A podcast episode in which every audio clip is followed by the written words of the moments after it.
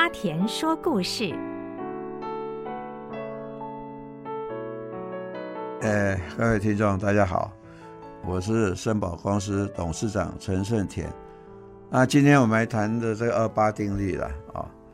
我想这二八定律其实是西方的一些学者统计出来的。举个例，就是说。一个公司八十 percent 的利润都是二十 percent 的销售或者产品的销售赚到的。还有就是说，对公司的获利的贡献，就是百分之二十的人做了八十 percent 的工作，那百分之八十 只做二十 percent 工作。想想都很有道理。政治上也是一样啊，百分之二十人在统治百分之八十的人 啊，所以也可以当做我们一个参考了。其实，在企业经营里面，我们也是一样在统计，就是说，我们百分之八十利润真的是从二十 percent 的产品来的吗？算一算，还是真的是这样子？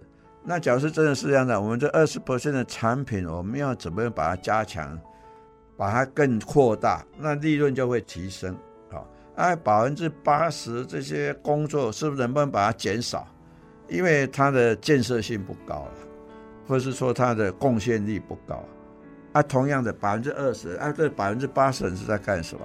所以如何能够提升这百分之八十的效率，就是等于提升你整个企业的效率。这定律蛮好用，做人都一样啦。你说刚刚提到读书，其实聪明的人只花二十 percent 的时间读书，他就已经超过百分之八十八十分哦，啊，百分之八十人就怎么读，他就是在八十分以下。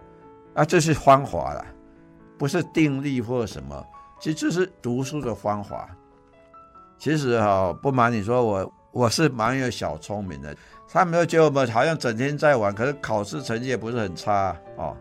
其实不是整天在玩，只是我在读书的时候，他们不知道而已，就别人家看不到，人家以为你正在玩呢、所以我们要欺敌就是这样啊，看到好像没有，但一定赢他就没有哦。所以。这个定律其实真的是百分之八十时间在做没用的事啊，百分之二十时间在做有用的事。像我们一不要说一个老板啊，一般人一般来讲，他可能百分之二十 percent 或是百分之八十是在上班啊，可是赚的钱很少啊，只赚百分之二十 percent 的钱，或者说那二十 percent 时间他好好利用的话，他说明可以赚更多的钱，或者好好去学习。百分之二十的男生追到漂亮女生了。百分之八十都一般的平平的，所以这个定律真的很好，很好玩啊！就是，你们怎么把这个八十 percent 浪费掉的时间把它减少，把二十 percent 有效率的地方增加，那你就会比较容易成功了。其实很多人百分之二十快乐，百分之八十在在忧愁啊，或者是想着一些没有用的东西了。所以你如何把这些东西节省下来去做有建设性的东西，或者拿去学习？很多人都在烦恼啊，每天忧愁啊，不然就是骂他要打小孩啊，啊，或者本身跪在家里看电视啊，其实这都浪费。我相信百分之八十的人大概看电视的时间非常多。电视以前还好啊，因为电视以前都会提供很好的资讯，现在电视都是提供他想要告诉你的资讯，并不是正确的。所以就是说，你要怎么分配时间，把这个八十 percent 时间降低，这种我们叫做没用的、没有建设性的时间浪费了。